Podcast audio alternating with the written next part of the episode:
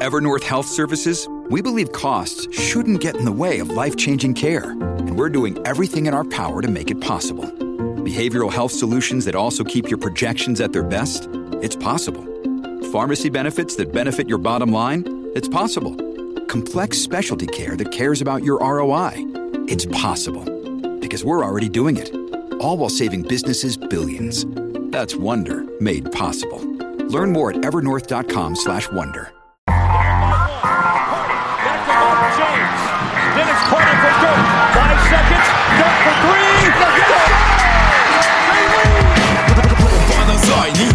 egyszer a végén, ha battog a spalding Minden nap élmény, blokkok és zsákok Na gyere megmutatom, ez NBA szerelem Keleten, nyugaton, robban a zaj Nincs egyszer a végén, ha battog a spalding Minden nap élmény, blokkok és zsákok Na gyere megmutatom, ez NBA szerelem Keleten, nyugaton Éj jó, szép jó napot kívánunk mindenkinek, ez itt a Rep City keleten-nyugaton podcast, és a mikrofonnál Rédai Gábor és Zukály Zoltán. Szia Zoli! Szia Gábor, sziasztok, örülök, hogy itt lettek. Ma nem csak ketten leszünk, lesz egy vendégünk is, ám előtte hogy beszéljek két dologról. Az első az az, hogy egyrészt a Rep City-nél, mint tudjátok, van egy olyan kedvezményetek, hogyha 5000 forint fölött vásároltok online, a keleten promókóddal kaptok pluszba ajándékba egy Rep City-s gymbaget, és ha már névadó szponzorunkról van szó, akkor ugye fontos megemlíteni, hogy február 15-én most szombaton lesz egy Rep City All Stars, ahol konkrétan lesz hárompontos dobó verseny és társai. Azt hiszem, hogy egy jó kis rendezvényre készülhetünk. Ez szombaton 10 órától 19 óráig tart, és egyébként a Rep City keleten-nyugaton podcast is jelen lesz, legalábbis az egyik fele én, ugyanis Törös Balázsjal ketten tartunk majd egy press conference ahol lehet az NBA dolgairól minket kérdezgetni élőben, úgyhogy gyertek minél többen. A másik fontos dolog, amit el kell nektek mondanom, az az, hogy az indiai Premier tollaslabdaliga döntőjének a végeredménye az 4-2 lett, és ez azért fontos, mert a vesztes csapatot úgy hívják, hogy Northeastern Warriors, a győzteset pedig Bengaluru Raptors, tehát a Raptors 4-2-re megverte a Warriors-t. Gondoltam, hogy fontos, hogy tudjátok. Akkor most pedig elkezdtünk oda, hogy bemutassam mai vendégünket, aki az Overreaction-be segítségünkre lesz, ez pedig Agárdi Laci. Szia! Sziasztok, köszönöm a meghívást, és nem tudok most szóhoz jutni, mert engem is teljesen váratlanul ért ez az eredmény, amit most bemondtál. Ja igen, úgy érezted, hogy a Warriors esélyesebb? Hát úgy gondoltam, hogy egy hétmeccses párharcig elmehetnek. Ah, értem, nem, nem sikerült, nem sikerült. Um, Szia, Laci, én is üdvözöllek. Szia, Zoli! Na hát akkor indítsunk egy nagyon erős csapattól, a Philadelphia 76ers-től, és térjünk vissza az NBA világába. Azért akarok velük kezdeni, mert ugyan három vagy négy hete beszéltünk róluk, lehet, hogy van az már másfél hónapja is, de szóval valahogy tovább mélyül ez a bizonyos gödör, és hogyha megnézitek azt, hogy a Philadelphia még mindig például a harmadik legjobb lepattanózó csapat a ligában, még mindig top 5-ös védekező csapat a ligában, akkor hát, hát úgy tesszük szét a kezünket, hogy, hogy mi történik. És ugye ez a csapat továbbra is negatív mérleggel áll idegenben, úgyhogy valami 23-2 a hazai mérlegük, és ekkora különbség a kettő között egy gárdánál sem fedezhető fel az NBA-ben. Van erre bármi magyarázat? Laci, most téged kérdeznélek, mert ugye valahogy a statisztikák nyelvére baromi nehéz lefordítani azt, hogy elmenne, elmegy a csapat idegenbe, és szarik rá. Én azt látom, hogy nézem a statokat, hogy a védekezés, ahogy mondtad, az rendben van, de a támadás az nem csak idegenben problémás, hanem úgy általánosságban. Erre van is egy statisztikám, hogy január 1 -e óta 28-ok offenzív ratingben, ami azért kegyetlenül gyenge szerintem nagyon durva. De ne, ne, nehéz erre mit mondani, és egyébként én tényleg nem akarok egy emberre vizepes lepedőt húzni, különben is akkor az már Brad Brown lenne, mint ahogy a múltkori adásban is mondtam. Ez a véleményem nem változott, de szóval például Embiid, azt megnéztem, kifejezetten gyengébb idegenben. Ez, ez is egy kicsit olyan dolog, hogy picit olyan Embiides, hogy, hogy valahogy sose akar összeállni, nem tud ilyen végig profin tolni egy szezont, és én nem tudom, mit csinál idegenben, lehet, hogy elmegy bulizni, vagy enni, vagy egyszerűen csak nem fekszik neki az utazás, de például nála alapból nyilván minden játékosnál van különbség, a, amikor győz a csapat és veszít a csapat, tehát ezeket a statisztikákat néha fölösleges bemondani, de Embiidnél így ez a, az idegenben, hazai pályán ezzel a dologgal is egybeesik. Én, én azt sajnálom most az adás eleje óta, hogy Shake Miltonnak nem Minton a neve, mert akkor egy nagyon jó point be lehetett volna, mint hogy bad, badminton. Oh. A, úgyhogy én mindig ezt, ezt a dolgot temetem. A Sixers viszont nem tudom eltemetni, még nem is szeretném. Az az érdekes egyébként, hogy most már az is az a tézis is, nem is tézis igazából, mert eddig inkább ez egy teória volt, ugye, hogyha a tudományok nyelvét használjuk a teóriót. Ugye egy olyan feltevés, amit, amit komoly bizonyítékokkal tudnak alátámasztani. Tehát ez a teória, és itt tényleg pozitív értelemben teória, az volt, hogy, hogy Joel Embiid nélkül borzasztó a Sixers, és, és az érdekes, hogy idén, hogy milyen dolgoknak köszönhetően, milyen dinamikának köszönhetően, ez is mint most már kezdene megdőlni. Tehát főleg az utóbbi időben nem feltétlenül mondhatjuk azt, hogy, hogy Embiiddel minden működik, és nélkül minden széthúlik, hanem ez ilyen nagyon-nagyon vegyes történet, és ebben benne van az is, hogy Embiid, bár a boxkor statja még mindig egyébként fenomenálisak, nem azt mondom, hogy kifejezetten gyenge szezon fut, de magához képest legalábbis elég gyenge. Szerintem nagyobb probléma nála, és ez megint csak Brown felelőssége végső soron, hogy nála az figyelhető meg, hogy minden egyes évben kisebb szerepet kap támadásban, mint az azt megelőző évben. Ez a negyedik szezonja, és minden évben csökkent a usage az előző szezonhoz képest. Újoncként igaz, keveset játszott, de még ilyen 35% körül volt, és most már épp hogy csak eléri a 30-at, ami szerintem nála problémás. Hát igen, mondjuk azért azt megnézhetjük, hogy milyen csapat van körülötte már a kezdő, tehát annyira igazából tele van a kezdő olyan játékosokkal, akik nagyobb usage is tudnának vinni, és, és már volt rá példa a karrierjükben, és, és ez csak az egyik oka, a másik, hogy amúgy rettentően rossz a paduk még mindig, hogy én nagyon komolyan elgondolkoznék például Tobias Harris padról hozatalán, tehát azért az, hogy mondjuk legalább egy 15 percet játszik együtt ez az ötös, és, és nyilván ebben benne van az utolsó 5 perce is a meccsnek, ahol indokolt, de egyébként pedig sokkal jobban szét kellene őket szedni, ez már régi meggyőződésem, és ahogy nézem a meccseiket, most elég sok-sokba belenéztem, folyamatosan ez van, hogy ha most nem lett volna Korkmáz megőrülése a padról, akkor gyakorlatilag azt mondanám, hogy két hónapja nem érkezett normális teljesítmény a padjukról. Mi, mielőtt reagáltak a, tényleg még az Embiid Simons dinamikára hadd térjek már vissza, hogy hihetetlen az, hogy, hogy ők lejátszottak azért nagyjából minden évben kb. 50 meccset legalább együtt. Összesen azt hiszem, megnéztem pont tegnap készül az adásra, tudom, hogy 3800 feletti játékperc van, ugye közösen eltöltött játékperc, és egy plusz 11-es net ratingon, ugye a karrierjük során így átfedésben, de mégis tényleg, hogyha nézitek a meccseiket, és, és főleg a playoff kontextusában is gondolkodunk, nem biztos, hogy kijelenthetjük azt, hogy működik. Még akkor sem, hogyha az analitika és, a, és az advanced statok egyébként nem, hogy erre világítanak rá, hanem ezt üvöltik az arcodba, de itt tényleg én azt mondanám, hogy, hogy el kell gondolkodni azon, hogy az advanced statok tévednek. És ezt láttuk eddig évről évre a play Más kérdés, hogy voltak nyilván olyan problémák, befe, tényezők, amelyek rajtuk kívül álltak, de, de nagyon-nagyon érdekes, és főleg most a, igaz, hogy plegyka, de, de mégis talán azt hiszem komolyabb helyről érkező plegyka, talán, ha minden igaz a ö, kövér csávó, nem itt eszembe neve, aki LeBron üldözte egész karrierés során. Windhorst. Windhorst. Igen, igen, köszönöm. Szóval ő hozta le, hogy készülnek a GM-ek, hogyha Embiid esetleg elérhető lesz, mert nyilván valamiért ezt sejtik, akkor milyen csomagokat fognak majd összerakni. Nyilvánvalóan nyár előtt semmi ilyesmire nem lesz értelme húzamosabban beszélni, mert teljesen egyértelmű, hogy a Sixers ezt a szezont még ilyen all-in szinten megpróbálja, és meglátjuk, hogy mit fognak tudni elérni a play.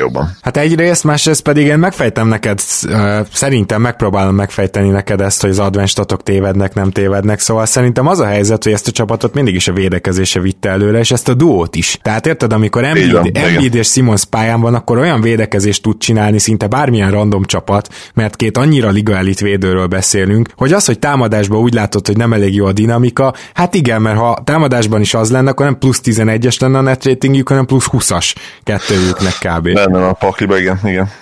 Még gyorsan arra reagálnék, hogy felvetetett Tobias Harrisnek a padról hozatalát, és ezzel kapcsolatban érdekes volt, hogy Josh Richardson úgy, úgy tért most vissza, hogy az első meccsen a padról jött be, és szerintem érdemes lesz figyelni, hogy ez csak azért van, mert perc limites, vagy pedig hosszabb távon is ebben gondolkodnak. Hát most, hogy jött Burks, ez majd érdekes lehet, és főleg ő érdekes, ugye, és nem pedig Glenn Robinson a, a ball handling miatt, mert ugye ez az, ami nem nagyon volt meg a padról, és ugye Josh Richard szezon ezt elvileg tudná, viszont ha már megérkezik Burks, akkor meg lehet, hogy nem lesz rá akkora szükség. Mindenesetre ez a két ember lendíthet a Sixers padján, ami ugye egy ilyen neuralgikus pont náluk ebben az idényben. Mit gondoltok? Tetszik ez a szó neuralgikus rég használtam, köszönöm. Szerintem mindenképp. Ez az rövid válaszom, kíváncsiak Laci véleményére is. Szerintem az alapszakaszban mindenképp, de arról nem vagyok meggyőződve, hogy rájátszásban is használhatóak lennének, és a Sixersnek arra lenne igazán szüksége. Hát erre kíváncsi leszek most, hogyha Glenn Robinson így dobja a triplát, mint idén, ő azért tudtuk, hogy ő jól védekezik, de nem azt mondom, hogy rá lehet rakni bárkire, de őt aztán nem kell a védekezés miatt levenni a pályáról. Szóval, és mondjuk ezt egy tájból megsózod, akkor én szerintem itt egy nagyon érdekes,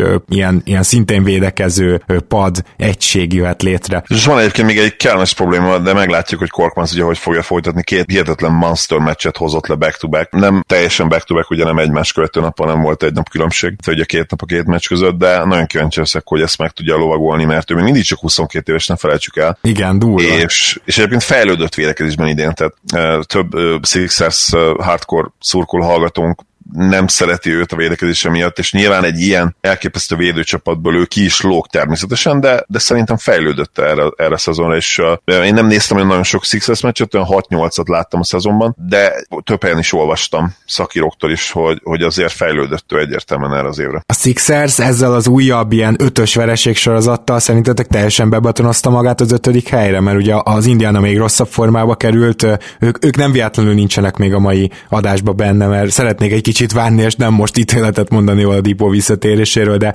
maradjunk annyiban, hogy egy kicsit rozsdásan működnek a, a kerekek, és, és mivel az Indiana még ennél is rosszabb, a, a Sixers meg most eltávolodott, én, én, én azt mondanám, hogy igen, így válaszolnék a saját kérdésemre, ez tudja, hogy ötödik lesz ez a csapat. Szerintetek van még bennük annyi, hogy csináljanak egy nagy rant? Azt hiszem négyes versenysorozat volt egyébként, de az biztos, hogy nem jött jól. És igen, tehát az, az teljesen egyértelmű, hogy a Celtics és a, és a Raptors teljesítményével, hogy most már van három csapat, amelyik egyértelműen távolódóban van, és, és talán így, nem is tudom, 28 meccsel a vége előtt ki is mondhatjuk, hogy, hogy eltávolodott, és kezd, kezd hozzájuk csatlakozni a hit is, bár a hit sincs feltétlenül nagyon jó formában, tehát azt még nem feltétlenül adnám oda nekik ezt a negyedik helyet, ugye 5 hozták le a Sixershez hasonlóan az elmúlt 10 mérkőzést, velük még versenyben lehetnek, de abban maximálisan egyetértek, hogy a Celtics-et és a Raptors-t már nincs esélyük szimplán azonokból lefogni, hogy túl kevés mérkőzés van hátra, tehát most már az alapszakasz harmada körülbelül, ami, ami hátra van szerintem, és, és az nem elég mérkőzés ahhoz, hogy ezt tudja kapszolni. Na, akkor nálad tartanám a szót, Zoli. Van-e esélye viszont a Sacramento-nak, hogy megmentse a szezonját? Van-e esélye a Kingsnek arra, hogy még bejusson a playoffba? Ugye megtörtént a, a csere, amiről nagyon sokat beszélnek a kezdőben,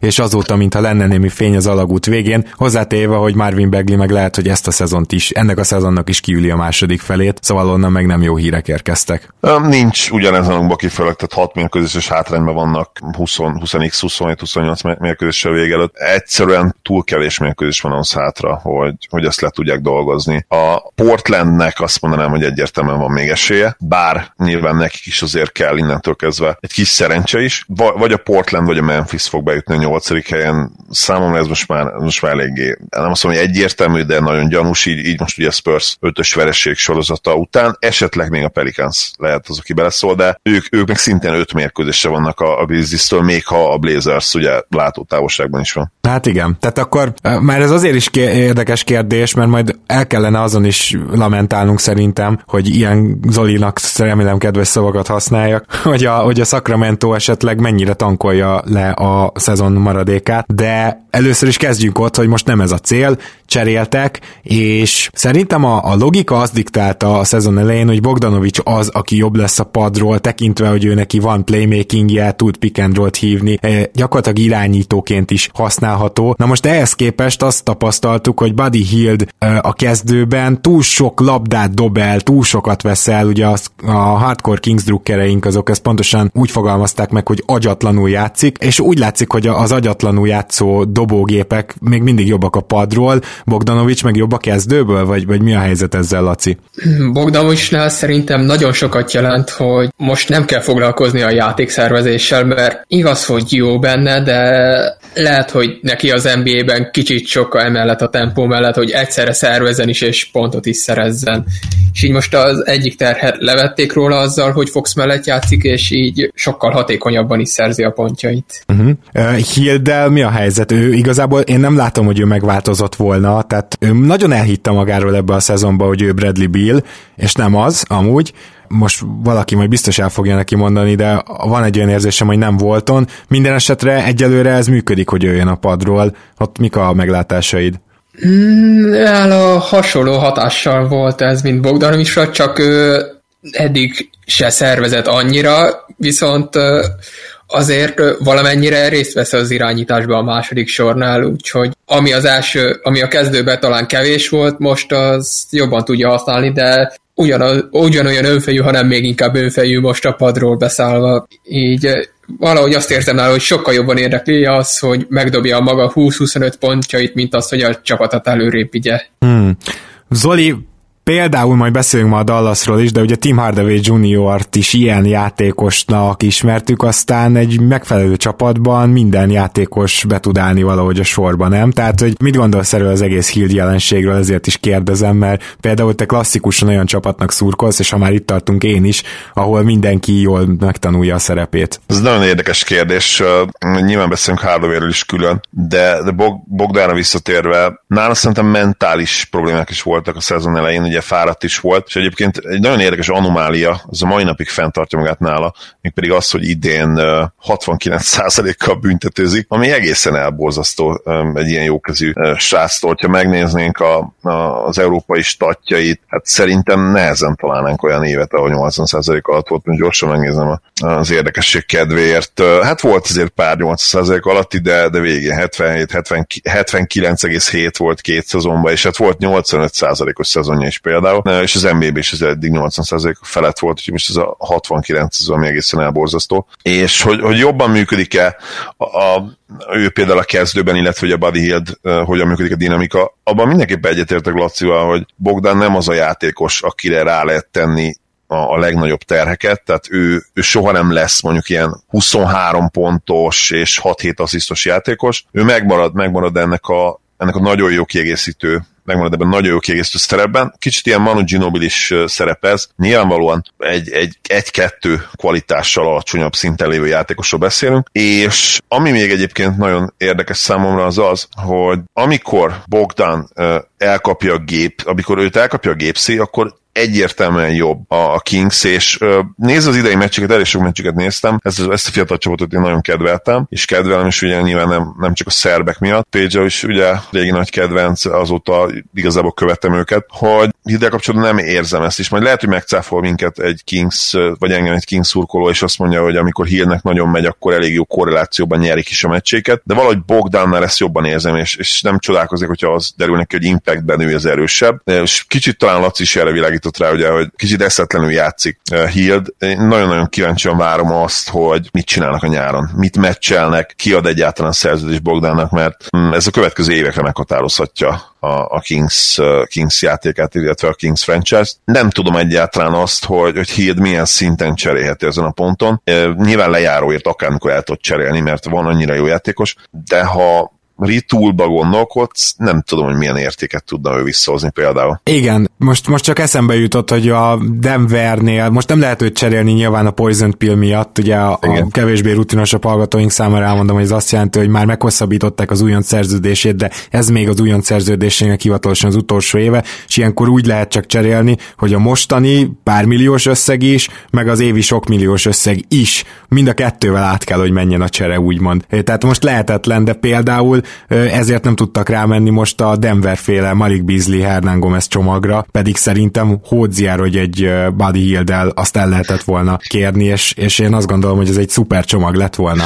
Egyetértek, és lehet, hogy mind a két csapatnak nagyon jól működött volna, mert ha a Nuggetsből hiányzik valami, az pont egy, egy konzisztens triplázó, mint amilyen Hield. Nagyon durva, hogy ma a Dallasról meg a Nuggetsről is lesz szó. Bármi más esetleg a, a kings kapcsolatban, amit érdemes megemlíteni, Laci? Igen, én még amit kiemelnék, hogy Fox továbbra se nagyon dobja rá a triplát, ami nem tudom, hogy mennyire lesz fenntartható a hossz távoli jövőben, mert én nagyon kevésnek értem ezt a 3,1-es primer triplát nála. Hát nézd, Jamorant sem emel rá többet, csak Jamorant már az első évében hatékonyabb betörésben, ezt el kell ismerni, de, de inkább ilyen típusú játékos akar lenni, gondolom Fox is. Igen, de... De nem az. de, de egyrészt nem az. Másrészt nekem az az érzés, hogy szükség lenne arra, hogy legalább egy öt triplára emelje meccsekként. Persze be, dobja is be, de most ott csatar, hogy be tudja dobni konzisztensen. Annyiban meg tudom védeni, hogy rohadt jó tripladobó csapat amúgy a Sacramento, tavaly is az volt, itt jó tripladobók vannak körülötte, Bielica is az, Bánsz is az, az említett két úri ember, Hild meg Bogda is az, tehát hogy mondjuk ilyen szempontból nem igazán szenved hiányt ez a csapat, de lehetséges, hogy igazad van, és még több teret kellene így csinálni. Igen, shooterként egyetlen visszalépés Foxnak az idei szezon, de legyünk összetek, nem is volt egyszerű ugye a sérülések miatt, és sajnos ugyanez igaz Beglire is egyébként, akinek hát ott vele kapcsolatban még erősebben fogalmazhatunk, és ki kell mondanunk, hogy lassan kuka lesz ez a szezon, ami legalábbis a fejlődést illeti. Ami nem feltétlenül probléma, ugye a sophomore második év szokott trükkös, vagy akár nehéz is lenni elég sűrűn, neki is úgy néz ki, hogy ez lesz, és hát jövőre meg kell tudnunk, hogy ki az a Marvin Bagley the third, mert muszáj lesz villantani, nincs más alternatíva. És azt gyanítom, hogy ugyanilyen kíváncsisággal nézi ezt a vezetőség is, hogy, hogy mégis Igen. ki lesz ő. Na, ugorjunk vissza keletre, egészen pontosan Chicagóba, ahol láthatjuk azt a csapatot, amelyik még talán tényleg reálisan szeretne playoffba jutni, és amennyire szörnyű most a Magic, meg persze a sérüléseket se vegyük el tőlük, mintha nem lennének ott, de akárhogy is, gyakorlatilag nem tud annyira rossz lenni a Chicago, hogy, hogy ne legyen még ott a kirakatban, vagy legalább, hogy is mondjam, csak ne, ne, ne lássák még azért a Magic autójának a hátulját. Úgyhogy tényleg kénytelenek vagyunk erről az egyébként nem túl jó, sőt kifejezetten rossz csapatról úgy beszélni, hogy még valamennyire playoff esélyes. Vagy ezt vessük is el? Mit gondolsz, Aci? Egyrészt nem vagyok a nagy hívük, főleg Lavinnek, másrészt nem érzem azt, hogy odaérhetnek, mert lehet, hogy mostában nyeregettek, és a Magic... Ötös sorozaton vannak. Igen. Náluk is kiszat, kigyűjtöttem, hogy január 1 óta hogyan teljesítenek, és ez sem túl bíztató, mert azóta az ötödik legrosszabb mérlegük nekik van, és a negyedik legrosszabb net ratingjük. Uh.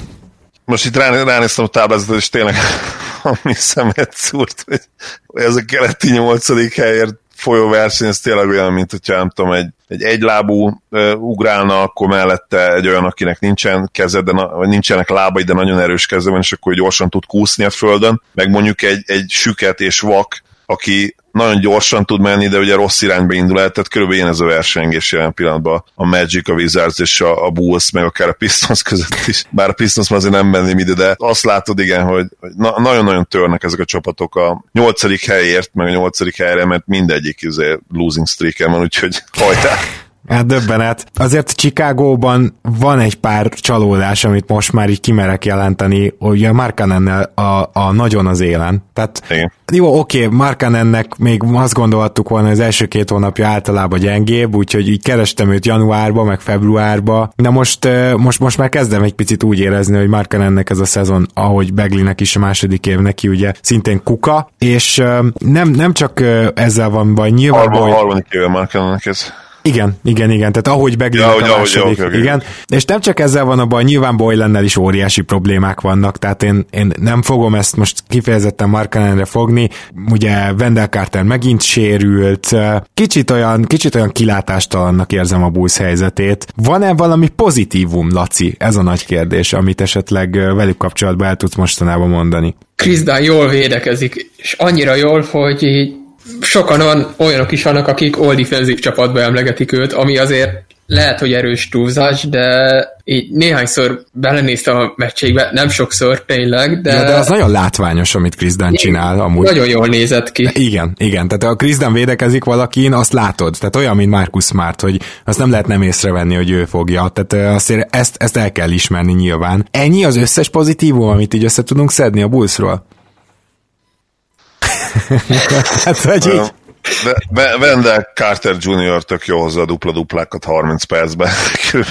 Ennyi. Nehéz pozitív. Nekem különösen nehéz pozitívumot találni, mert gyakorlatilag a, a legkomolyabb upside-dal rendelkező három fiataljuk. Nem akarom azt, hogy mindig becsődött idén, de, de legalábbis nem hoztak le jó szezon. Ugye Lavin egy ilyen teljesen külön kategóriát, tehát őt nem is emlegetni, mert feltétlenül a fiatalok között. Ugye ő az a franchise játékos, aki nem franchise játékos, de akit sokan franchise játékosnak tartanak. És ő az az all aki nem all de sokan all tartják.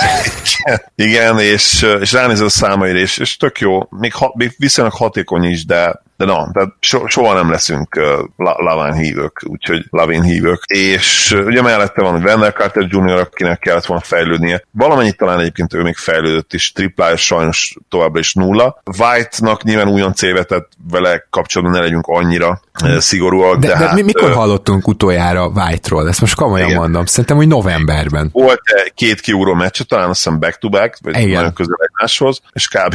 onnantól semmi. És akkor van Zach Levine, aki ugye 25 pontot átlagol, 5, 5 lepattanót, 4 asszisztot, tehát tényleg ilyen, akár még azt is mondhatnád, hogy ilyen superstar light számok, vagy star számok, és, és még egyszer a viszonylag a, a hatékonysága is tűrhető 57%-os TS körül, mint tavaly, de hát semmerre nem viszi ő ezt a, ezt a Bulls csapatot, mert igazából tényleg a, arra sincs esélyük, hogy ott legyenek a legrosszabb csapatok között, arra meg aztán végképp nincs szerintem esélyük, hogy bár hát, lehet, lehet, lehet esélyük a playoffra, de megint visszatérünk.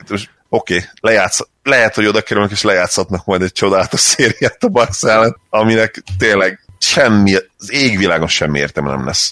Nem megsért ezzel a Bulls fanokat, mert egy ilyen széria arra lenne jó, hogy a fiataljaiknak a kevés önbizalma még, még lejjebb menjen. Tehát nem úgy jutna be ez a csapat, hogy, hogy jó volt, nem úgy jutna be, hogy hihetetlen forma javulást mutatott, hanem egyszerűen, mert annyira borzasztó a Magic is, és ott tényleg a nyolcadik helyért folytatott küzdelem az az analógia, amit nem biztos, hogy annyira viccesen, de talán értetően. Igen.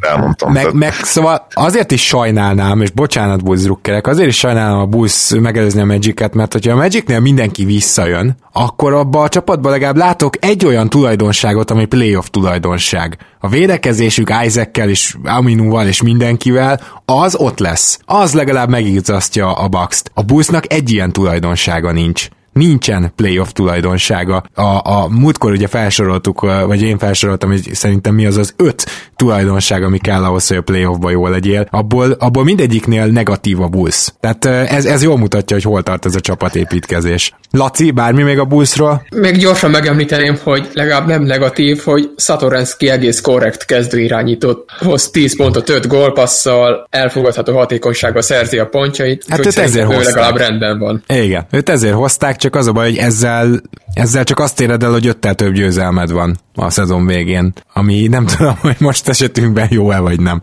Jó, menjünk át nyugatra, azt hiszem, és beszélgessünk egy nagyon picit a Dallas Mavericksről, amely csapatnál most kifejezetten megnézhettük azt, hogy mit ér, mit tud Luka Doncic nélkül, és szerintem ahhoz képest, hogy itt mennyire fontos Doncic ebben a rendszerben, ebben a naprendszerben, ahhoz képest egyáltalán nem volt szégyent a Mavs, annak ellenére, hogy nyilván jönnek azért csúsznak be a vereségek is. Azt gondolom, hogy, hogy ehhez képest azért tartják magukat. Mit te mit gondolsz, Zoli, akkor itt nyilván téged kérdeznélek. Elég egyszerű a képlet, amikor vagy Luka, vagy képi játszik, akkor, akkor azért nem vagyunk rossz csapat. Amikor ez megtörténik, akkor nem lehet azt mondani, hogy egy, egy összeesett társaságról beszélünk, a csapat egység nagyon jó. A védekezés az, az utóbbi időben azért leromlott, de ilyen 25. helyen vagyunk az elmúlt nem tudom hány 10 plusz meccsen talán. A támadójáték, ami most már tényleg szerintem konstatálta, hogy kitartott egész szezonban, az, az, az szenzációs, és, és az az érdekes, hogy, hogy az időnként Luka nélkül is elég jó muzsikál. Vannak azért kivételek, tehát például a, a Grizzlies elleni meccs azért az, az egyértelműen borzasztó volt, bár ott hozzáteszem, hogy ott a variancia is azért bejátszott erősen, tehát volt három periméter játékosa a Grizzliesnek, azt hiszem Morant, ki volt még, aki minden bedobott. Brooks dobott be szerintem Igen, Brooks meg. És, és a második pedig, a másik pedig Brandon, Brandon Clark volt. Minden bedobtak ők hárman gyakorlatilag, valami szem 25 per 30, vagy valami ilyesmi volt a mezőny százalékok hármuknak. Az, azt hiszem, hogy anomália volt, meg nyilván nagyon jó ez, ez a fiatal Grizzlies, és voltak egyébként szép győzelmek, tehát a idegenbe Pacers elleni meccs azt is ugye Luka nélkül abszolváltuk, hogy a Hawks ellen hazai pályán akkor épp a Hawks nem játszott túl rosszul, szintén elég simán vertük őket. És ez a csapat az, amelyiknek egyébként gondoltuk azért a szezon nagy részében, miután egyértelművé vált, hogy lehet a playoff esélyünk. Egy olyan gárda, amelyik nagyon fiatal, megvannak a hibái támadásban rohadt jó, de védekezésben nem lesz valószínűleg elég konzisztens ahhoz, hogy, hogy a hazai pályért küzdjön és hozzáteszem, hogy ez azért jelen pillanatban kimondhatjuk, hogy elsősorban annak köszönhető, hogy rengeteg uh, sérültünk volt, és pont nyilván a, a, azok a játékosok voltak sérültek, akiknek nem nagyon lett volna szabad, elsősorban természetesen Doncsics, és még mindig nincs annyira nagyon messze egyébként az esetleges negyedik, ötödik hely, de azért most már kezd eltávolodni, és azt kimondhatjuk, hogyha most nem lesz hirtelen egészséges a, a brigád, és, és nem tudunk egyébként lényegesen jobban játszani, és jobban védekezni, mint mostan, akkor, akkor valószínűleg marad ez a, ez a hetedik hely. A nyolcadik helyig szerintem nem csúszunk vissza a Grizzliesnek, borzasztó nehéz sorsolása van. Szerintem a legrosszabb esetőség az, hogy hetedikek vagyunk, de, de én az okc várom, hogy, hogy picit visszaessen. Ők is egyértelműen most már playoff csapatok lesznek, de csapat lesznek, de nem hiszem, hogy a hatodik hely az, az marad, bár lehet, hogy egyébként teljesen lényegtelen, hogy hatodikok vagy hetedikek vagyunk, sőt, mm-hmm. az is lehet, hogy jobb hetediknek lenni, mint hatodiknak. Igen, de én is egyébként teljesen hasonló gondolatokkal készültem fel a Dallasra, tehát itt ugye a védekezés az, ami nem elég konzisztens, és de igaz, tényleg fura, hogy, hogy Luka nélkül is azért van támadásatok, szóval, szóval ez a rendszer ez elég jól működik összességében, azt kell, hogy mondjuk, és Kárlánynak jár a buksisimi. Laci, van-e olyan játékos, akit kiemelnél, vagy van-e olyan jelenség csapat szinten, amit érdemesnek tartasz, hogy, hogy felkeltse a figyelmünket? A védekezéssel kapcsolatban most van egy halvány reménysugár, ugyanis nagyon kicsi a minta, de amikor Willi Colistein pályán van, akkor 100,9-es a defensive ratingje a Dallasnak, ami elit szint, hát tényleg nagyon kicsi a minta, de hogyha be tudja őt építeni Kárlá egy 20-25 perces játékosnak, akkor szerintem a vérekezés is feljavulhat. És akkor meg ez jön Michael Kidd Gilkist, bár én nem hiszem, hogy ketten együtt pályán tudnak lenni, mert ugye egyik se tud dobni.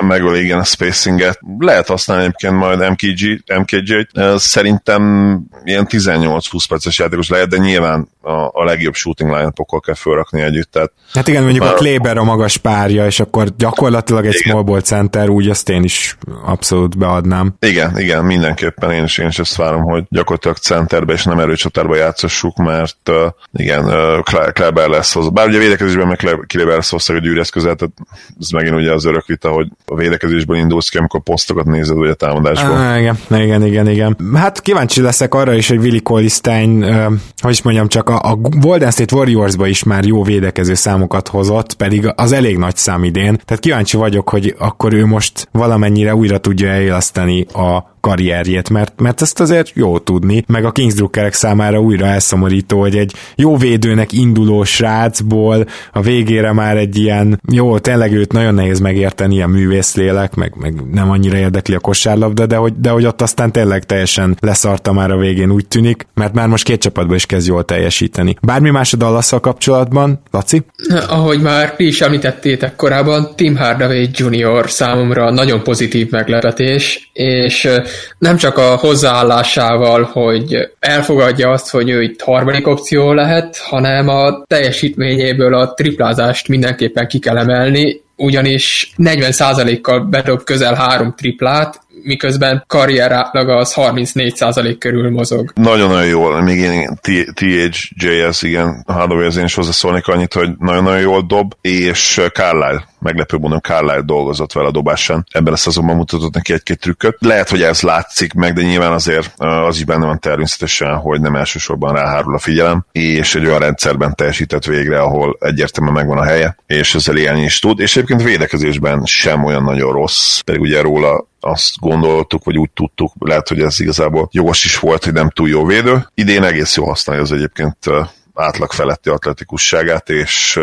nem, nem miatta, nem elsősorban miatt a gyenge védekezésünk. És nem is Dorian Finney-Smith miatt, de, de ez gyakorlatilag mindenki más miatt már igen. Tehát például Seth Curry, Seth Curryről elhittem egy pillanatra Portlandban, hogy ez nem is rossz védő, de most nem úgy tűnik, mint aki túl jó Seth egyébként ilyen átlagos, vagy átlag alatti, tehát nem rossz. Lukas sem rossz, aki, aki nyilván van, aki egyénileg nagyon rossz volt, az nyilván Brokoff, ugye Bárja. Jaren Jackson, José természetesen így van. Branson. Justin Jackson, bocsánat, illetve ugye most azt, azon amiket, hogy kirakjuk végre őt, és nem kell megtanulnom a, a, nevét onnantól kezdve már ugye Justin Magellan, de nem raktuk ki, úgyhogy lehet, hogy mégis meg kéne tanulni így két év után. És, és hát Powell is, szegény Powell, aki kidőlt egyébként egész évre, ő is azért elég gyenge védő, így, így összességében. Meg Lukának is vannak nagyon gyenge védekező meccsítető. Ő összességében nem azt mondanám, hogy nagyon gyenge, átlag alatti, ez teljesen egyértelmű, nem jó védő, de nála viszont van olyan, hogy főleg egyébként egy komolyabb támadásbeli estén,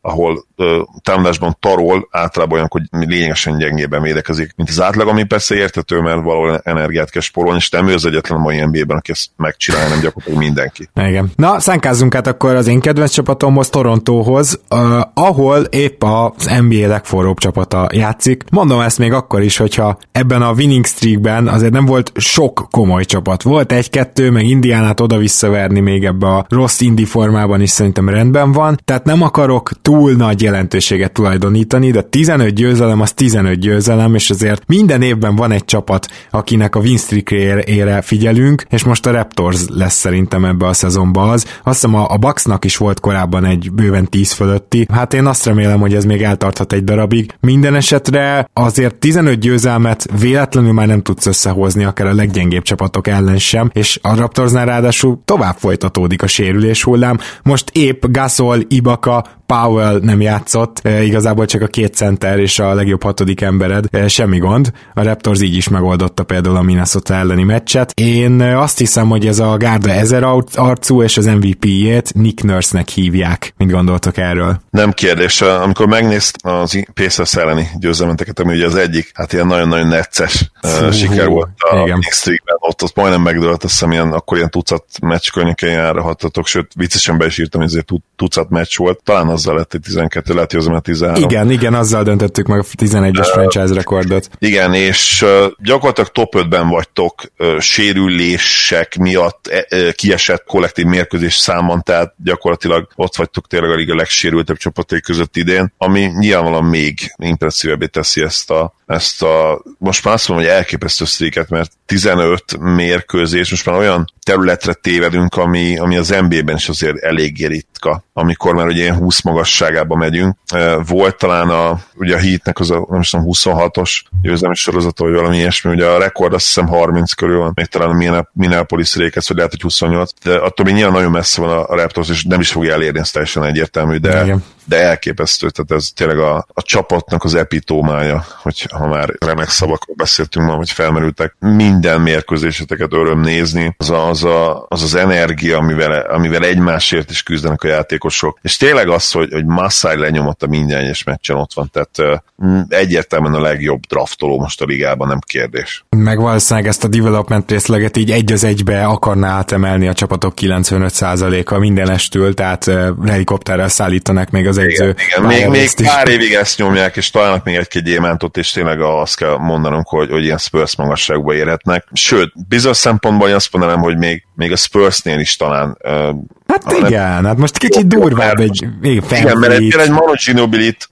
nyilván nem akarunk visszamenni egészen a 90-es évek, vagy a 2000-es évek elejéig, de Manu Európa legjobb játékos volt, miről beszélünk. Tehát ott inkább arról volt szó, hogy, hogy a liga még nem állt készen arra, hogy azt mondja, hogy ú, Európa egyik legjobb játékosa a legjobb évében, legjobb éveiben most lép be fizikailag, ugye a peak éveibe, 23-24 éves volt, hogy ne akarnánk, hát összetörjük kezünket, lábunkat. Ma top 3-ba vinnék, vagy top 5-be, tehát hogy erről van itt nagyban szó. Laci, mi az, amivel a Raptorza kapcsolatban készültél? Két dolgot emelnék ki, az egyik Norman Powell, aki nálam talán a harmadik helyen áll a legjobb hatodik embernek járó díjért álló versenyben. Én nem tudom, hogy nálatok hogy áll hogyha rangsorolni kellene a hatodik embereket, de engem teljesen lenyűgöz az, hogy egyik szezonról a másikra most hozza azt a potenciált, amit már talán két vagy három playoff ezelőtt megmutatott egyszer, és most konzisztensen hozza a 15-18 pontokat, miközben védekezik, pattanózik. Jól triplázik. Jól triplázik. Egy modern kettes, hármas posztos játékos Igen, amit nem egyébként még tavaly sem gondoltam volna róla. Tehát az is egy ilyen teljesen dupla VTF előrelépés, amit ő csinált idénre. És mi a másik? A másik egy érdekes statisztika, ami Terence Davishez köthető. Ugyanis... Hogyha esetleg valaki nem tudná, hogy kiről van szó, pedig én igyekszem, amikor csak lehet megemlíteni őt. A Raptors legújabb draftolatlan újoncáról beszélünk. Jó, igen, a második kör végén mondta a csapatoknak, hogy ne draftolják le, mert ő nem akar two szerződést, tehát így ezt mindig meg kell csillagozni, de akkor is. A Raptors draftolatlan újonca, akiről nem tudom, hogy azt fogja mondani el Laci, de azt tudom, hogy az advanstatok szerint a legjobb impactű Raptors játékos az összes közül. Nem, egy kicsit kifordító statisztikát hoztam, ugyanis amikor Terence Davis legalább 12 pontot dob egy meccsen, akkor a Raptors 15-0-ra áll. Uh-huh. Ez, ez azért az impact meglehetősen összefügg. Tehát a, ha dobott 12 pontot, akkor sokat játszott, vagy, vagy kellő mennyiséget játszott. Hát igen, ugye a szezon elején még Nurse nem bizott benne annyira, viszont most meg már az van, hogy gyakorlatilag kiadhatatlan, és végre valahára megelőzte. Nem akarom eljinxelni, de már kimerem mondani, Patrick McCall a rotációban. Én úgy érzem, hogy ez végre elérkezett, amit szerintem minden Raptors drukker már nagyon régóta akart. Zoli, neked bármi megfigyelés most a Raptorsról? A Bulls elleni meccsét ezt pont láttam. Nem nem ez egészet élőben, de épp felébredtem, és, és jó pár tripláját, hiszem három-négyet is miatt sikerült visszaaludnom. Mármint ez még Terence Davis? Terence Davis, Igen. így van, és ott, ott azért már egyértelmű volt, hogy ott meg kell fordulni a dolognak. Azelőtt a meccs előtt is volt ilyen, hát majdnem ilyen DMP, amikor ugye nem játszott szinte alig, játszott egy pár percet, de hát azóta kirobbantatatlan gyakorlatilag, és maximum falat problémái miatt játszhat kevesebbet, ami egyébként hozzáteszem, hogy amire egyébként hajlamos, de hát ezt ugye újoncként nem is feltétlenül nem fogjuk megróni érte. Más stílus, nyilván soha nem lesz olyan passzoló, de, de engem Draymond Greenre emlékeztet a legalábbis ilyen olyan perspektívából, hogy, hogy második körös, aki ugye nem lett második körös, de gyakorlatilag második körös talent, és ott el is vitték volna, ahogy mondtad. Hihetetlen gyémánt, hihetetlen csiszolatlan gyémánt, és még mindig azt mondom, hogy csiszolatlan gyémánt, hiába 24 éves, tényleg a határa csillagosség, ami a, a role player potenciál még jobb, mert a 22 év az, ott még, ott még tényleg komoly, komoly fejlődési perspektíva is lehet benne. Még Kyle Lowry az, akit szeretnék megemlíteni, aki elképesztő formában van január óta gyakorlatilag, és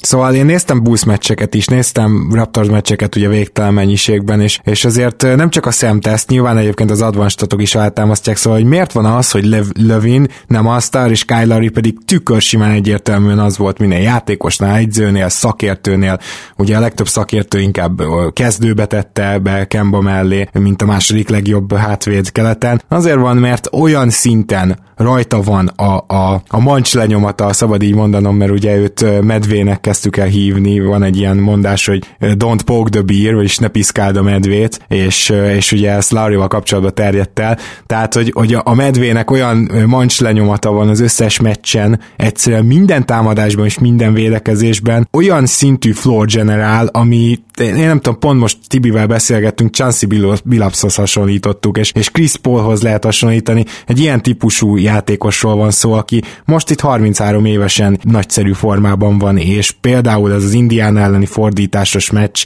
egy fantasztikus. Tehát akkor valaki szeretne látni egy olyan meccset, ahol egy játékos impactje szinte szemmel látható, olyan szinten kontrollál egy meccset, és jó, ott a statisztikái is elég durvák voltak, tehát majdnem egy 30 pontos tripla-duplát csinált, de ugye nála nem mindig van ez, van, amikor csak még 19 pont 10 assziszt, csak, hát igen, de, de, de szóval én azt gondolom, hogy, hogy amit idén játszik, az, az egészen fantasztikus, aki kedveli a kosárlabdát, és kedveli az agyas kosárlabdát, akkor így mondom, az nézem most Raptors meccseket, és nézem most Kyle Lowry-t. Évek óta az egyik leghatékonyabb szezonja. Én csak abban reménykedem, de nagyon azért szurkolok, hogy maradjon a playoffba kakao, a playoffra kakao, és hogy próbálják meg valahogy load menedzselni. Tehát ezért pek egy kicsit, hogy a Celtics is rohadt nagy sorozatban van, mert ha ők is esetleg egy picit visszaestek volna, most már lehetne egy 3-4 meccs előny a harmadik helyjel, a harmadik helyzettel szemben, és, és el lehetnek ezzel gondolkodni mondjuk egy 10-15 meccs múlva, hogy esetleg kiültetni többször larry mert uh, itt teljesen egyértelmű, főleg ugye az idei évben, ahol gyakorlatilag rengeteg sérültetek van, hogy kell load menedzselni majd az alapszakasz vége felé, mert meglátjuk, hogy ki lesz ott a hetedik, hatodik helyen, ettől is függhet, hogy mikor kezdik el kiültetni, de nálatok egy nagyon erősen el kell gondolkodni ezen, és remélem, hogy Larry idén tényleg úgy tud beesni a play olyan energiával, amilyen, ahogy most is játszik, mert elképesztő szezonja van, ahogy mondtad. Hát ugye a Boston, nagyon jó, hogy megemlítetted, tényleg a tükör iker csapata a Raptorsnak. Majdnem minden, amit elmondunk a Raptorsról, az elmondható a Bostonról, és, és vissza. Ez a két nagybetűs csapata van most jelen pillanatban az NBA-nek, így gondolom. Egyetértek abszolút, igen, és mind a kettőt egyébként öröm nézni, amikor csak tehetem. Nyilván a Raptors az második csapatom nagyon sok ideje, második, harmadik felváltva éppen, hogy ugye a Denverrel kapcsolatban mi milyen, mennyire vagyok emocionálisan investált, és a celtics ahogy mondtad, ugyanez igaz, mind a kettőt tényleg ajándék minden mérkőzésen megnézni. És hát két ragyogó edző, lehet, hogy a liga két legjobb edző jelen pillanatban. Igen, igen, igen. Sőt, ha a Spostát is ide vesszük, akkor keleten van, lehet, hogy a top 4-ben a top 3 edző. Tehát, hogy igen. ezek nem véletlen dolgok. Na, akkor beszélgessünk arról a bizonyos Denver Nuggetsról. Laci, rég szólaltál meg, mondj nekünk valamit arról, hogy hogy lehet hét emberrel meccset nyerni, hogy lehet az, hogy, hogy eddig teljesen egészséges volt a Denver, és akadozott, nem működött már, mint voltak rosszabb sorozatai, most, amikor össze-vissza megsér, elcserélik, stb., most meg ilyen bravúrokat hajtanak végre. Lehet, hogy ez csak és kizárólag Nikola Jokic számlájára írható? Nagy részt igen, és szerintem neki a számait nem is szükséges annyira hangsúlyozni, mert csak rá kell nézni, és ki lehet jelenteni, hogy MVP kaliber, még hogyha nem is ő az első ezen a listán, de ilyen top 3, top 5. Most már azért harmadik helyre szerintem fel kéne, hogy jöjjön. Gondolkodtam ezen ponton, hogy nyilván Jánni érintetetlen, lebron oda rakod a második helyre, oda kell rakni, de szerintem utána most már Jokicsnak kéne jönnie. Mm, valószínűleg igen. És hogy hogyan lehet hét emberrel meccset nyerni, nekem most van egy új kedvencem, PJ Dozier, aki bekerült a rotációba a sérülések miatt, és én nagyon szeretem a játékát, mert egy ilyen tipikus energy guy, aki ha arra van szüksége, dob 10-12 pontot, ha arra van szükség, akkor kiteszi a belét is védekezésben, és mindig azt csinálja, amire szüksége van a Nuggetsnek. Emir Johnson óta imádom az ilyen játékosokat. Meg tudom érteni. Hát igen, mert hogy ne, na mindegy, be se kezdek az Emir Johnson mesénbe, mert az nagyon sokáig tart. Inkább arról beszéljünk akkor, hogy a, a Denvernél most, most, most végre összejött az, Zoli, te sokszor mondtad, hogy hát nem tudnak egyszerre jók lenni védekezésbe és támadásba, vagy az egyik, vagy a másik. Na az elmúlt egy hónapban mintha kezdene összejönni mind a kettő, nem? Igen, és nekem nagyon tetszik, ha már beszélgettünk ugye a a kohézióról, nagybetűs csapatokról, akkor a Nuggets Nuggets-et is ide kell venni ebben az évben. Szenzációs a chemistry, tényleg le kell ülni Nuggets meccset nézni, nem csak azért mondom, mert szerintem rohadtul látványosan is tudnak játszani, annak ellenére, hogy nem rohannak, hanem tényleg hát folyamatosan jár a labda, nyilván Jokic az élen másképp ez nem is működhet, és van egy rohedli olyan emberük, akik minden este be tudják dobni magukat, és, és mindenki tud vala, valami kis extrát hozni. Nyilván még mindig főként alapszakasz csapatnak kell tekintsük ezt a, ezt a gárdát, mert hát idén a második számú opció is gyakorlatilag hiányzik. Többen rakják össze ezt a, ezt a második, harmadik számú opciótól uh, ideális esetben jövő teljesítményt mindenféle statisztikai szempontból védekezésben, támadásban. Nincs elég túvé játékos a csapatban, ez is nyilvánvalóan probléma és, és bele lehet kötni mindenbe, de, de mégis a, a Nuggets azért így is a, a liga egyik legfiatalabb és legnagyobb potenciállal rendelkező csapata. Jeremy Grant is most tényleg elkezdett jól játszani, ugye, igen, igen. Gergő, Gergő kicsit hát így rántott a hideg vizet az én hype amikor a legutóbb itt volt talán, és, és róla beszéltünk. Na jó, de akkor de... még azt hiszem, vagy RPM-be, vagy DPIPM-be, jól mondtam? Nem, nem, nem volt jó, igen. Igen, de minden esetre az örnyű volt, tehát azóta azért itt is megvan a fejlődés. igen. Murray továbbra is folytatja ezt, a, ezt az izgatást tényleg, most februárban gyakorlatilag MVP szinten játszik, és, és aztán majd figyeljétek meg, hogy leköveti ezt a, ezt a teljesítményt ilyen 10 pontokkal egy héten keresztül, oh. meg, meg 2 per 8 a mezőnyből, mert, mert ez ő, ez Jamal Murray, de bízhatunk talán még abban, hogy ez ki fogja nőni, ugye mindig csak 22 éves, és ahhoz, hogy tényleg nyerni tudjanak a play és eljutni mondjuk a konferencia döntőig, és esetleg arra alapozva jövőre akár már a, a tényleges top contenderek közé is csatlakozzanak, az, az egyszerűen Jamal Murray kell, és most már ez egyértelmű, hogy, hogy ez nem Harris lesz, ez a játékos, hanem Murraynek kell ennek a játékosnak lennie, ha csak nem Michael Porter Jr. lesz egyébként, de ő meg nagyon fiatal még, és hát én nagyon-nagyon féltem őt. Most mindennek kiültetik egyébként, tehát hogyha látjátok azt, hogy egyéb kiül egy meccset, akkor nem kell feltétlenül egyből legrosszabbra gondolni. Gyakorlatilag a tüsszent kiültetik, gyakorlatilag ez így, történik. Így van, gyakorlatilag így egy tyúkszem miatt kiültetik, ahogy mondod Gábor, és ez a helyes hozzáállás vele kapcsolatban, mert tényleg borzasztóan kell rá vigyázni, mert egyértelműen bizonyítja, hogy ő nem is egy top 5-ös kvalitású pick, hanem tök egyértelműen tehetség alapján, potenciál alapján top 3-as gyakorlatilag szinte bármelyik évben, és a kérdés itt az lesz, hogy tényleg egészséges tud maradni. Ja, nagyon durva egyébként, amikor nézem őt támadásban, majd Laci Zoli, ti is reagáljátok erre, de hogy Tatumtól kezdeném, ugye rámondták, hogy olyan lehet, mint Durant, de nekem rögtön az elejétől ugye Tobias Harrisra hasonlított, mert sokszor hoztam ezt a párhuzamot. Nem, nem volt, nem volt annyira Durantes, nyilván Tatum alkatra nagyon hasonlít. Na de amikor Portert nézem támadásban, akkor esküszöm, hogy eszembe jut Durant, és most nem kell félreérteni, nem Durant potenciál van benne nyilván, de sokkal jobban emlékeztet a támadójátéka, és a másik, amit meg akarok jegyezni, hogy védekezésben bár rossz, tehát nyilván nem érez meglepetésként senkit, de egy az egyben viszont kifejezetten jó szegmensei vannak, tehát ott is voltak ilyen, ilyen pozitív dolgok, és nyilván most még hozzá kell majd szoknia ahhoz, hogy ez a besegítő védekezés dolog hogy működik. A legtöbb NBA újoncnak, mert őt annak lehet most tekinteni, erre fél egy év kell, tehát hogy Igen. ezt nem lehet rajta számon kérni. És nagyon jó védőpattanózza, ami, ami fontos, a fontos része a védekezésnek, úgyhogy ha van egy olyan terület, ahol a triplázás mellett, mert a triplázás is azért azt mondanám, hogy szenzációs, tehát kicsit fura egyébként maga a, a release, tehát nagyon picit visszafele esve engedi el, de, de hát az eredmények azok megkérdőjelezhetetlenek, tehát annyi csón nélküli triplát dob, hogy hihetetlen, és én mindig azt mondom, hogy a csón nélküli tripla az az, az elit shooterek sajátja, vagy, vagy legalábbis olyan shooterek sajátja, akikből elit shooter lett, és igen, tehát vigyázni kell el srácra, mert teljesen átírhatja a, a Nuggets hosszú távú terveit, potenciáját, mindent pozitív értelemben, és, és nagyon-nagyon kellemes probléma ez hogy, hogy őt be kellett már most építeni. Egy olyan Melonnak is, aki egyébként ebből a szempontból kicsit makacs volt. Igen, lehet ezért is cserélték el például Huancsót, és ugye Michael Porter Jr. nem volt hajlandó a Denverbe bedobni a Drew csomagba állítólag. Ez egy fontos pont volt ott. Na, Laci, utolérheti a lakers a Denver? Én úgy gondolom, hogy igen, és nem azért, mert a Denver egyre jobb formában, hanem mert én még mindig nem tudom elhinni a Lakersnek a védekezését. Plusz ugye a Lakersnek nincs könnyű sorsolása hátra, azt is fontos kiemelni igen. ebbe a versenybe. Én egyetértek, mindenképpen utolérhetik őket, ha egészséges lesz most hirtelen a Nuggets. Hozzáteszem, hogy azért hát, nekik hátrafele is kell nézegetni, tehát azért a Clippers is, és én azt mondom, hogy a Jazz is még veszélyes lehet a harmadik helyre, de, de az már nagyjából kirajzolódott, hogy, hogy ez a három csapat fog itt megküzdeni a második helyért, és nyilván látnunk kell, hogy a Lakers mit fog csinálni. Az a védekezés, ami ugye ilyen all-time szinten kezdte a szezon, természetesen, ahogy mondtuk is, és hát nem kellett ez nagy jó tehetség visszaesett, és, és folyamatosan azért, ha minden igaz hónapra hónapra, mint olvastam volna egy ilyen statisztikát,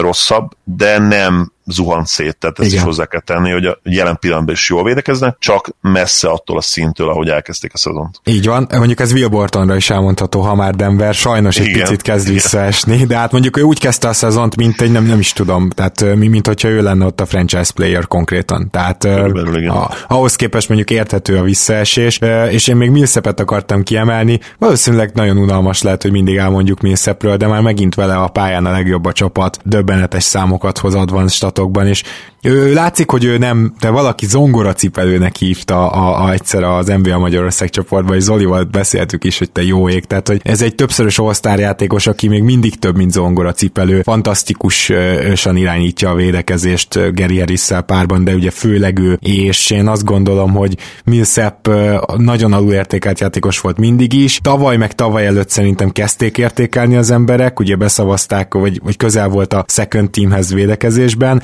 idén meg megint egy kriminálisan alulértékelt játékos, nyilván azért, mert nem hoz olyan fantasztikus számokat támadásban.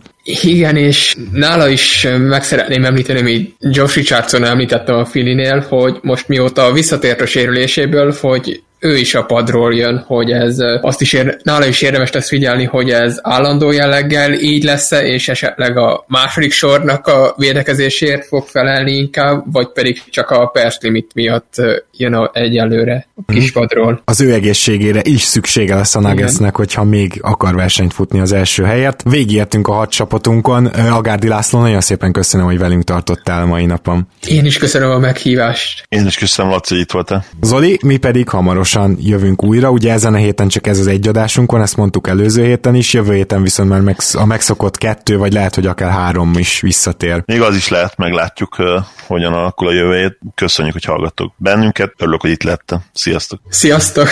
Kedves hallgatók, köszönjük szépen a figyelmet, tehát akkor jövő héten kettő vagy akár három adással jövünk, és ami fontos, hogy abból az egyik az egy Patreon mailbag lesz, Patreon postaláda, úgyhogy tessék a kérdéseket sorakoztatni. Szerencsére már hatott ez a felhívás, tehát már van elég kérdésünk, de még jövő hétig mindenképpen küldjetek párat. Nagyon szépen köszönjük, hogy támogattok minket, hogy hallgattok minket. Sziasztok!